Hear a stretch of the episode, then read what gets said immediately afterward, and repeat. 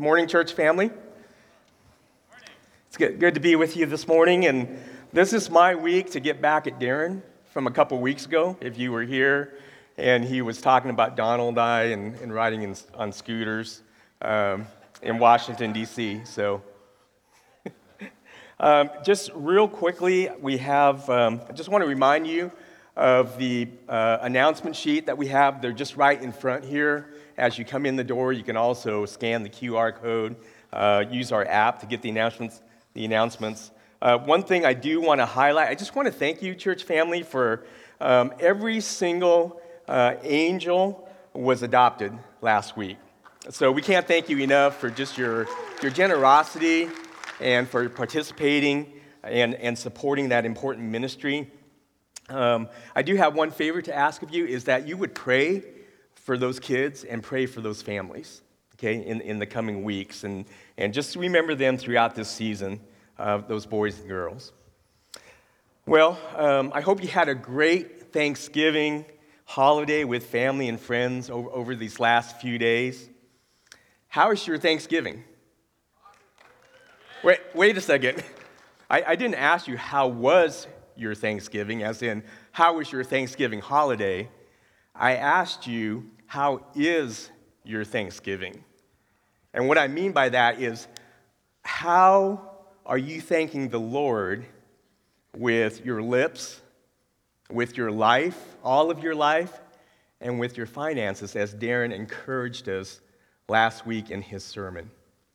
How are you doing that? Because you see, Thanksgiving shouldn't be just a holiday that we celebrate the last Thursday of the month, you know, in November, but it should be like the air that we, we um, breathe in every day as we remember God's grace towards us. And so I ask you again, how is your Thanksgiving? Think about that. So today's the first day of Advent, and as we um, celebrate Jesus' first coming and, and look forward to his second coming, this begins a season where we experience a lot of joy. You know, we spend a lot of time with friends and family, go to endless parties, right? And we eat ourselves silly even after the feast that we just had during Thanksgiving. And we, you know, we sing songs of joy, uh, just like the song that we just sang earlier, um, God rest ye merry gentlemen. And, and the chorus says, Oh, tidings of comfort and joy, comfort and joy. Oh, tidings of comfort and joy. And I'm not going to sing for you, so don't ask me, okay? I'm, I'm not a good singer. Um, there's also the song We Wish You a Merry Christmas that says, Glad tidings we bring to you and your kin. So, have you ever wondered what is a tiding? I, I know I have. A tiding is an old English word that means news. And good tidings is good news. So, this morning, to kind of jump us into the Advent season and, and to get us into a, a festive Christmas mood, I've got two glad tidings for you. Two pieces of good news to encourage your heart and bring you joy today, okay? Are you ready? Here's the first glad tiding Cheer up, you are worse than you think. Yeah, you heard me right. You are worse than you think, so cheer up. I'm sure you feel a lot better now, right? Doesn't that just like warm your heart and, and you know, put visions of sugar plum dancing in your head and, and cozying up to a warm fire on a cold day and, and having a hot cup of, of apple cider? I'm sure it does. You know, we as mankind are in probably the most desperate situation that we could possibly find ourselves in, and there's absolutely nothing that we can do to do in our own strength to get ourselves out of it. Left to ourselves, our desires, our wants, our plans, we end up in a hopeless situation that honestly doesn't end up well for us. So today we finish up this prayer of Paul in Colossians 9 to 14 that we've been walking through over the last couple weeks. So if you will stand with me, and I want to read this prayer together as a congregation. Okay? And so, from the day we heard, we have not ceased to pray for you, asking that you may be filled with the knowledge of his will in all spiritual wisdom and understanding, so as to walk in a manner worthy of the Lord, fully pleasing to him, bearing fruit in every good work and increasing in the knowledge of God, being strengthened with all power according to his glorious might, for all endurance and patience with joy giving thanks to the Father who has qualified you to share in the inheritance of the saints in light. He has delivered us from the domain of darkness and transferred us to the kingdom of his beloved Son, in whom we have redemption, the forgiveness of sin. Let me pray for us. Father, give us the meaning and spirit of your word. As it lies open before us, apply your word with power to our souls. Whether threatening or promise, doctrine or precept, whatever it may be, lead us into the soul and marrow of your word for your name's sake. In Jesus' name, amen. You may be seated. So, as we saw in Darren's sermon last week, Paul thanks God the Father for qualifying the believers in Colossae to share in the inheritance of the saints in light. And this week, Paul expands on what he means in that verse in 13 and 14. So let's take a deeper dive into these two verses because I think there's a, a wealth of riches that we can be that um, can be mined here. So verse 13 says that he has delivered us from the domain of darkness and transferred us to the kingdom of his beloved son. Paul is explaining in further details how the Father has qualified the Colossians believer to share in the inheritance of the saint in verse 12. And that is by delivering them from the domain of darkness and transferring them into the kingdom of his beloved Son. Now, there are two key things I want you to observe here. The first is kind of this deliverance type language.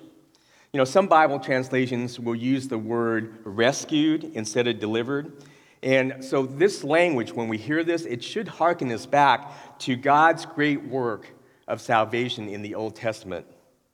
This is where God rescues his people, the Israelites, out of slavery and delivers them to the promised land in the Exodus narrative. But here in Colossians, Paul includes himself with the believers in Colossae that uh, God has rescued us from the domain of darkness and transferred us to the kingdom of his beloved Son.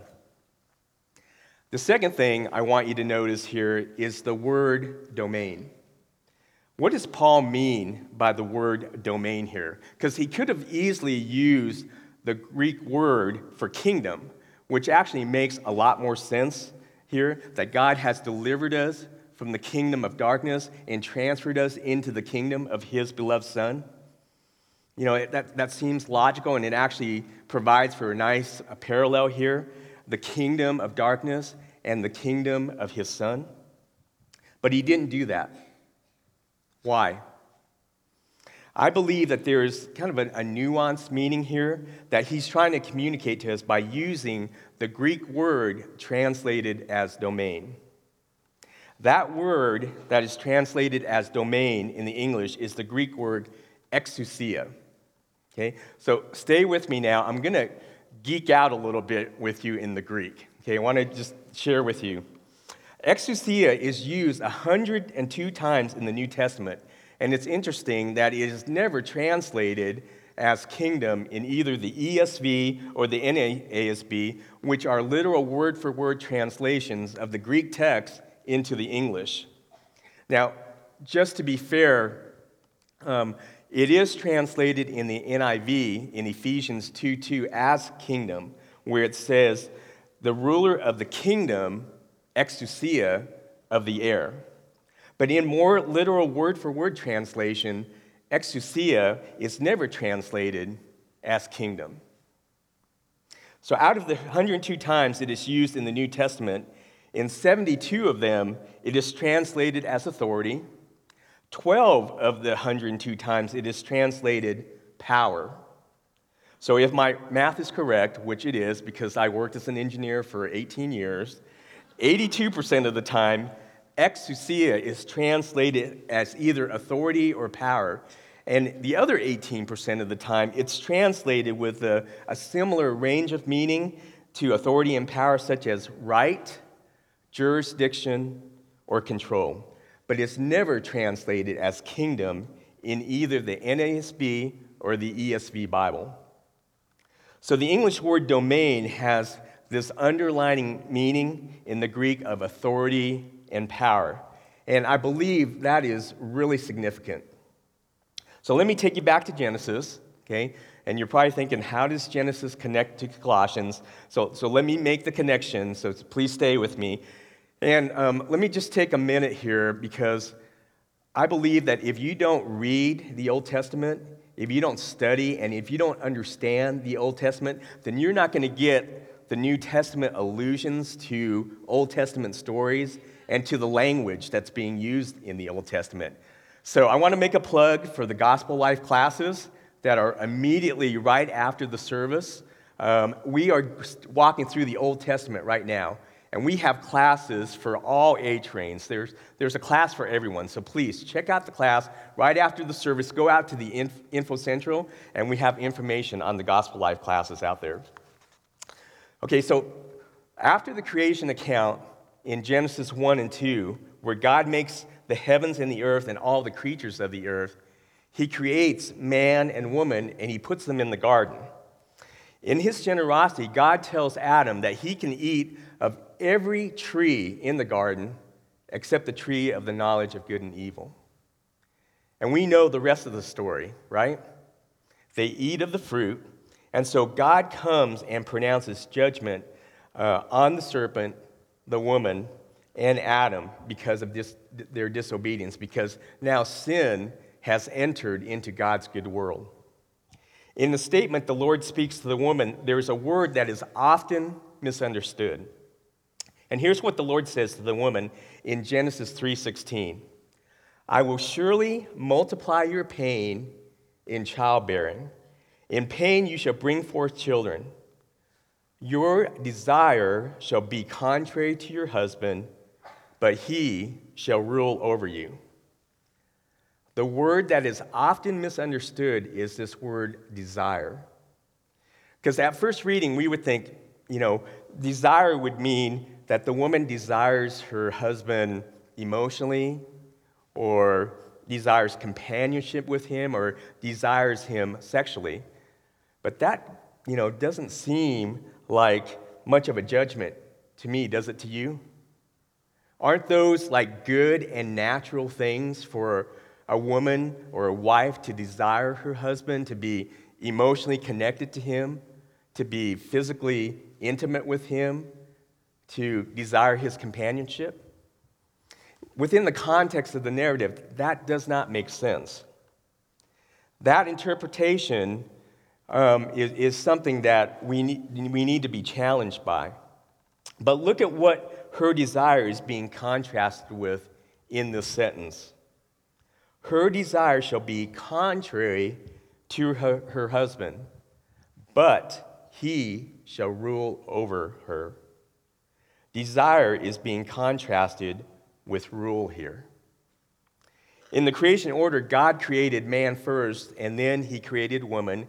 And so, what that shows is that man is to have authority over woman. Now, let me talk to that for just a little bit because that authority is not supposed to be abusive, or domineering, but it is supposed to be modeled after Christ because even though Christ was God and had all authority and power, he didn't use his authority in that way. He actually submitted himself to the Father and he served um, and gave himself up for us. It's a self serving type of love. So when the Lord said the woman's desire would be contrary to her husband, he is saying that as a consequence of the fall, the woman, the woman wants to usurp the authority that was given to man. Now, if any of you have been married for any time at all, you know exactly what I'm talking about, right? Um, I know my wife and I have these discussions, okay, over little things because we want to be the one that's right. and we want to be the one that's in control. But Ephesians 5 tells us that we are to ha- have mutual submission to one another. And our, you know, our kids just kind of laugh at us when they hear us having these discussions, right? This similar wording is found in the Cain and Abel narrative, just a chapter later, where Cain and Abel each bring an offering to the Lord. But the Lord was not pleased with Cain's offering. We're not given the reason why the Lord didn't look favorably on his offering, but listen to what the Lord says to Cain in Genesis 4. The Lord said to Cain, Why are you angry, and why has your face fallen? If you do well, will you not be accepted? And if you do not do well, sin is crouching at the door. Its desire is contrary to you, but you must rule over it. This is almost the exact same phrasing as in Genesis 3:16. Sin is crouching and it wants to pounce on us any chance that it gets. Sin has its foot in the door and it wants to kick that door down. The word desire is once again contrasted with the word rule. Sin wants to have its way with us. Its desire is to have control over us and to make us its slave. But we must rule over it. We must exert authority over sin, control it, and not allow it to have power over us. Mankind's struggle over authority with sin has been going on ever since the fall. So, this is what Paul means when he says, He, God the Father, has delivered us from the domain of darkness. God has delivered us from the authority and power sin has over our lives. We are born slaves to sin, and it has, control of every single aspect of our lives before we believed in Jesus. Paul says so in Romans 6. Let not sin reign, therefore, reign in your mortal body to make you obey its passions. For when you were slaves of sin, you were free in regard to righteousness. This theme of power and authority is woven all throughout the scriptures.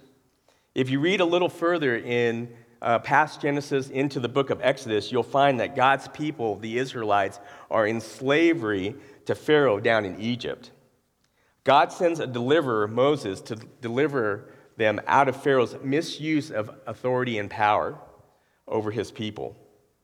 And just as God redeemed the Israelites out of slavery to Pharaoh by sending a deliverer, he redeems us out of slavery to sin by sending a deliverer his son, Jesus Christ, to die for us on the cross. Because Jesus lived the perfect sinless life and obeyed the will of the Father, all authority in heaven and on earth has been given to him. He has now given that to us, that authority and power to us, through the power of his Holy Spirit, so that we can resist being mastered by sin and we no longer need to be slaves to sin. Paul says in Romans 6 But thanks be to God that you who were once slaves to sin have become obedient from the heart to the standard of teaching to which you were committed, and having been set free from sin, have become slaves of righteousness. We don't have to let sin control us anymore. We can have authority over sin by the power of the Holy Spirit in us. Now, even though the Israelites had physically been rescued from Egypt, Egypt was still very much inside of them. Not long after they left Egypt, they reminisced and longed for the old lives they had back in Egypt and complained that they, they only had manna to eat in the wilderness. Numbers 11 says that now the rabble that was among them had a strong craving. And the people of Israel also wept again and said, Oh, that we had meat to eat. We remember the fish we ate in Egypt that cost nothing the cucumbers, the melons, the leeks, the onions, and the garlic. Doesn't that describe us, though? Even though we have been rescued from sin and its power, we can still allow sin to control us. We reminisce and sometimes long for you know, the old life that we had because we thought it was so good back then. We're continually lured back to ease and comfort and pleasure and security, thinking that those things will actually bring us life. We're busy serving ourselves, our desires, our wants, our flesh, but that's not where life is found. The Israelites were delivered from slavery and service to Pharaoh so that they might be slaves to God and to serve and worship Him. We are delivered from slavery and service to sin and darkness so that we might be slaves to righteousness, to serve God and not to serve ourselves. For you were called, it says in Galatians, for you were called to freedom, brothers. Only do not use your freedom as an opportunity for the flesh, but through love serve one another. See, the problem is we don't want God's authority over us. We still want to have self autonomy and we want to have control over what we do because we want to do what we want to do. Even though we have been transferred out of the domain of darkness, we still sit on the thrones of our lives and we decide what we want to do. Let me ask a question How's that going for us so far? I mean, when I look at my own life, whenever God has allowed me to do what I want and to control my life and to manipulate, you know, my situation, it doesn't turn out well for me. We need to die to ourselves and stop serving the desires of the flesh and begin serving and worshiping Him because that is where life is found. It's not found in doing whatever you want. So cheer up. You are worse than you think you are. That's the first good tiding of joy that I bring you today. How are you doing so far? Don't you just feel joyful and in the Christmas spirit right now? so here's the, the second glass, glad tiding I want to bring you today. And right about now, you're thinking, no, no thanks. Don't want any more where that came from. But here's the second one, because you really don't have a choice, do you? You have to just sit here and listen. So, are you ready? Okay, wait for it. Cheer up. You are worse than you think.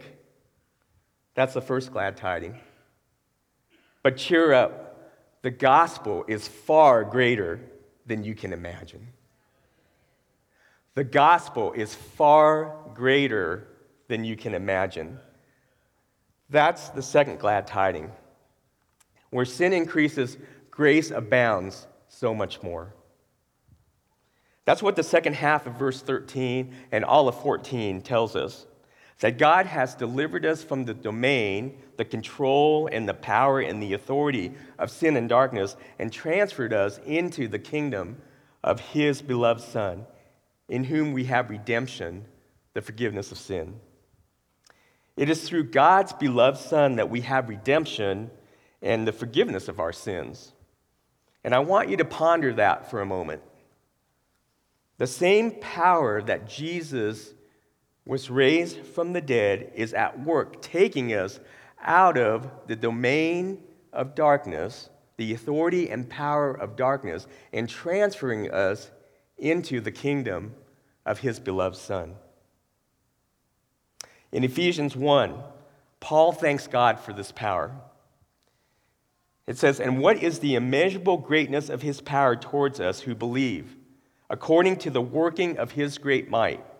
that he worked in Christ when he raised him from the dead and seated him at his right hand in the heavenly places, far above rule and authority and power and dominion, and above every name that is named, not only in this age, but also in the one to come.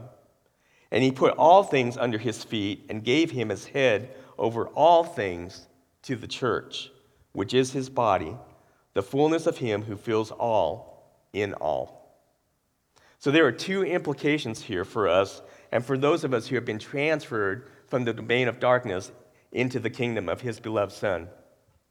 The first implication is that we are no longer under the authority and control of darkness, but we have now been moved to another kingdom under the authority of someone else. That someone else is Jesus. Look at the Ephesians verse that we just read. God the Father has raised his Son to a position of ultimate authority and power at his right hand. The authority is far above all rule and authority and power and dominion and above every name that is named, not only in this age, but also in the age to come. Church, that is authority over all things for all times. Could Paul be any clearer than that? But then he does. He makes it clearer. He goes on to say, God the Father put all things under his, Jesus' feet, and gave him, Jesus, as head over all things to the church which is his body. That's us, church. That's those who have name have, claimed the name of Christ. It's those who have placed their trust in Jesus. And because we are under his authority, we are to submit and to worship him. Here's the second implication is that we are now sons and daughters. You see, not everyone is a son or a daughter of God. Because oftentimes you'll hear this phrase, you know, all people are children of God. But that is so unbiblical. I don't know if you've ever thought about that phrase. Yes, we are all created, we're all creatures, creations of God, and we are precious because we are created in His image and we have incredible worth but we are not all God's children. God makes it, or John makes it really clear in his gospel in John 1. It says, The true light, which gives light to everyone, was coming into the world. He was in the world, and the world was made through him, yet the world did not know him. He came to his own, and his own, did, own people did not receive him. But to all who did receive him, who believed in his name, he gave the right to become children of God, who were born not of blood, nor of the will of the flesh, nor of the will of man, but of God. So, what does it mean to be in the kingdom of his beloved Son? And what does it mean to be a son or a daughter now? I want to look at two verses that help kind of to shape our thinking, our ways of being, and, and how we behave as his sons and daughters. The first is in Romans 8. For all who are led by the Spirit of God are sons of God. For you did not receive the spirit of slavery to fall back into fear, but you have received the spirit of adoption as sons, by whom we cry, Abba, Father.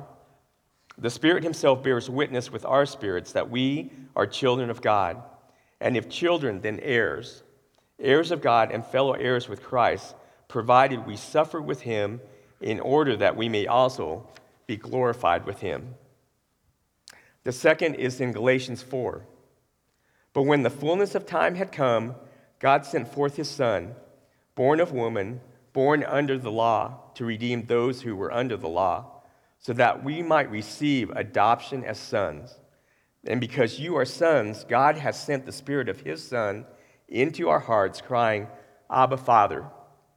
So you are no longer a slave, but a son. And if a son, then an heir through God.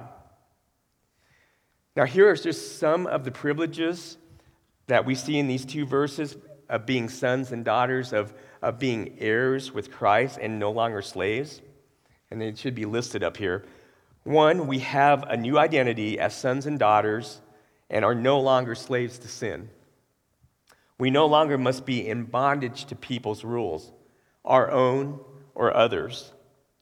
We have freedom in Christ to not live in fear because we are loved by the Father.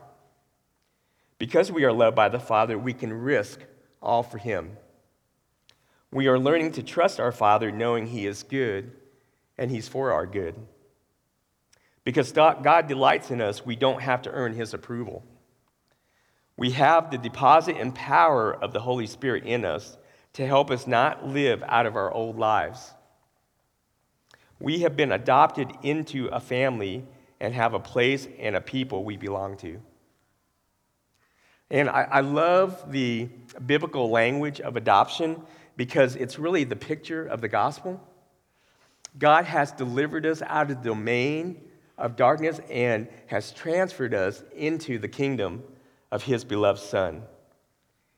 He has called those who are not my people, my people, as we studied, as some of us have studied in the book of Hosea in our gospel life classes. And we are not only called my people, but he calls us sons and daughters and heirs with Christ. Since we have been adopted as sons and daughters by our Heavenly Father, it means that we are no longer orphans. John says in his gospel in 14 18, I will not leave you as orphans, I will come to you. Now, as, as many of you know, um, Pastor Darren and Pastor Jason have adopted, you know, precious, beautiful girls from China. And I know a number of you are looking at adopting, you are fostering children, um, you are doing respite for foster families. And those are some really hard, difficult places. And it can be physically, emotionally, mentally, spiritually taxing. In talking with Darren and Jason, you know, it hasn't been easy for them. And they've even questioned if, you know, they've made mistakes because some days are, are just really hard. And, you know, they've, they've even uh, wondered if the Lord was speaking clear, clearly to them when they decided to adopt. So, this is what I asked both of them. What are some of the fears that Jade and Nora face and continue to struggle with because they were orphans? How do they act out of those fears? And here's what they told me they fear rejection and punishment, they get angry or have fits of rage, they feel unworthy to be loved, they feel they have been abandoned and lose their family and lost their family. They may get anxious, fearing the lack of basic needs. They can be performance driven, trying to look good, to do the right things, and to be right. They may get rebellious or have a defensive posture. It's hard for them to take risks because they fear failure. They may become ungrateful, complaining, or bitter, and they have a hard time trusting others. So, even though Nora and Jade have been adopted into loving families with two parents, and their families just deeply love and care for them and want to provide a safe place for them where they belong and where trust can be rebuilt again. Sometimes the girls want to run back to their old lives and act out of what they've known before. But I want you to consider for a minute isn't this exactly how we sometimes act with our Heavenly Father? Even though we have been transferred out of the domain of darkness into the kingdom of His dear Son, we still act, like orphans. We act out of our old mindset, our old habits, our old lives, just like Jade and Nora still sometimes do. And we are just like the Israelites when they wanted to go back to their old lives in Egypt. In what way do we do this? Let me give you some examples. We feel unworthy to be loved because of dark chapters in our past. We despise ourselves and others due to sinning and being sinned against by others. We get angry because we feel like God has abandoned us when we're struggling. We are not thankful for what we have and feel anxious that our blessings might be taken away from us. We find it very difficult to be generous towards others. We rebel when we don't get what we want and get defensive when others try to lovingly correct us. We can't step out and take any risk because we fear that we will fail. And if we fail, we will look bad and no one will like us. We distrust people because we have been deeply hurt by others and don't feel accepted. These are all ways the Israelites felt because though they had left Egypt, Egypt was still very much inside of them. And just like them, these are ways that we often feel. Even though we have been rescued out of the domain of darkness, we are still not yet trusting and resting in our Father's deep love and care for us as His sons and daughters. J.I. Packer said this in his book, Knowing God Adoption is a family idea conceived in terms of love and viewing God as Father. In adoption, God takes us into his family and fellowship and establishes us as his children and heirs. Closeness, affection, and generosity are at the heart of the relationship. To be right with God the judge is a great thing, but to be loved and cared for by God the Father is greater. Did you get that? To be right with God, the judge, is a great thing, but to be loved and cared for by God the Father is greater. Now, I want you to look at this list again. It'll be back up there. And I want you to ask yourself these questions How do I sometimes act like an orphan? even though I know intellectually that I have been taken out of the kingdom of darkness or the domain of darkness, and I am now in the kingdom of his beloved Son, and I am a son or daughter of God? How am I living out of fear and disobedience? I know this list is long, but it just starts to scratch the surface. And these are things that we really need to be confronted by. That is why today I bring glad tidings for this Advent season. I bring tidings of great joy. So cheer up. The gospel is far greater than you can imagine. Amen? We need to be reminded of the gospel every day every day of our lives, and not just when we first believed. We need to be reminded that sin no longer has authority over us, but Christ has given us authority over sin, and we don't have to be ruled by it any longer. We need to be reminded that we belong to God as sons and daughters and to live out that identity and not act like orphans. He has given us the power of the Holy Spirit and raised Christ from the dead in order to do this and has not left us to ourselves. Earlier this month, it's still November, um, our women's ministry held, to held a, uh, eating, evening together, and they had a wonderful time of, of worship and sharing and hearing from Paige Floyd and Linda Lamp just about how to abide in Christ in seasons of life. And there was a lot of prayer and and um, worship and, and um, just over that evening that it would be a blessing. Well, my wife Shelly came home after the event, and she was so excited about something that had happened that evening, and, and she could hardly, you know, wait to share it with me because as she barged in the door, she started talking about a million miles an hour. So I asked her to write it down in her own words so that I could share it with all of you. At the very end of the evening, everyone made a large circle, joined hands, and prayed. I thought the evening was over, but I quickly realized that the evening was not over yet. The Lord was still working, He had more blessings in store. Immediately after the closing prayer, I turned to a younger woman on my right. I didn't know her, so I introduced myself and asked her a few questions to get to know her a bit. This woman's name was Crystal and she immediately told me that she had felt very emotional throughout the whole evening. The Lord gave us an instant connection, and Crystal began sharing her heart with me. We pulled a couple chairs over to the corner to continue talking.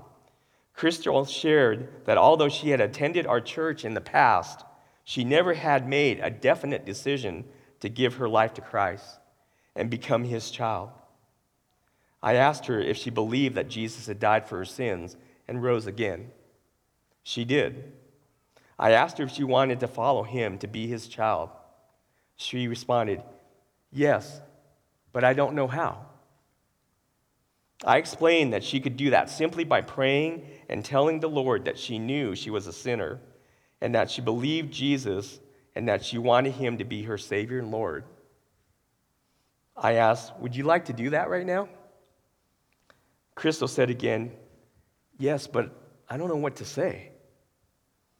I encouraged her to just talk to the Lord in her own words. We bowed our heads to pray. It was quiet. Then Crystal said she just didn't know how to pray and said she would prefer to have me lead her in prayer, which I did. What a joy to pray with her. After we said amen and looked up, Crystal immediately smiled and said, I just felt something happened in my heart. I agreed. There was so much joy all of a sudden, I just couldn't keep it in for one second. I had to share this amazing news. I looked for anyone to share this with. Several women were working on clearing the tables and cleaning up. I called, Tara, Tori, come here. Guess what? This is Crystal. And she just gave her life to Christ. Jasmine, come meet Crystal. This is our new sister in Christ. Soon there was a group of women surrounding Crystal, laughing, hugging, and praising the Lord. Now, this is glad tidings. Amen?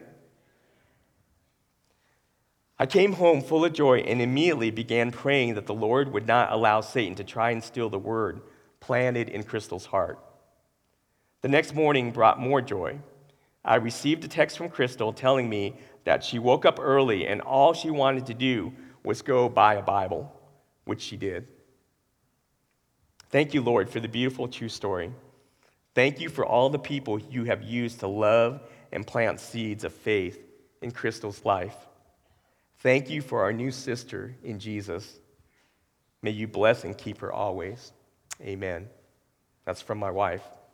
And I, remember when Shelly came home, she was like so giddy. It was like a child on Christmas morning. She was so excited and couldn't hardly wait to share, you know, the joy with me. But, church, that is where life is found. When the Lord uses you to share the love of Jesus with someone so that they are taken and they are rescued out of the domain of darkness and sin and transferred into the kingdom of his dear beloved Son. There's no bigger thrill in life than that. So, my question to you is where are you this morning? Where are you as we begin this Christmas season? Have you received the glad tidings that Jesus, in his first advent, came to live a perfect life, to die for your sins, and to rise again on three days, to deliver you from the domain of darkness and transfer you into the kingdom of his beloved Son? Have you ever made the decision, like Crystal did, to place your trust in Jesus and what he did for you on the cross and follow him? That is where true joy is found. To be free from the authority and power of sin and to be under the authority of the one who loves and cares for your soul. It's not found in presents, on, in presents that you get on Christmas morning or doing what you want to do, but to know that you are beloved son or daughter of the King. So cheer up. You are worse than you think. But cheer up. The gospel is far, far greater than you can imagine. Would you bow your heads with me? As we sing, I, I want to extend that same invitation to you that my wife Shelley extended to Crystal several weeks ago. I love how Crystal was brave enough to say, I want to give my life to Jesus, but I just don't know how, what to do, or what to say. Let us help you pray and come into the kingdom of light and peace and joy. You won't be an orphan ever again. If you have never placed your trust in Jesus as your Savior and Lord, we have people up front here that would love to talk with you and pray with you, just like Shelly did with Crystal. And so I would ask our prayer counselors, our elders, our pastors to come up front. Maybe you're already in the kingdom of God, but you've been feeling a bit more like an orphan lately. I invite you to come up also and let us pray with you. Maybe you, are a son or daughter of the king, but you run back to your old life, to your old ways of living and doing things, and haven't been following him faithfully. Or perhaps something or someone is heavy on your heart right now. There's something powerful that happens when we humble ourselves and just ask for prayer. You see, we, we need each other. So, right now, come up for, for prayer no matter what is on your heart this morning. Holy Spirit, I just ask that you would be at work right now, just revealing our hearts to ourselves and where we are with you. And I pray that um, you would do a great work in each of us as we are confronted with these truths. And you would give us the boldness to step out and to come and to seek you and to, to pray. We ask this in Christ's name. Amen.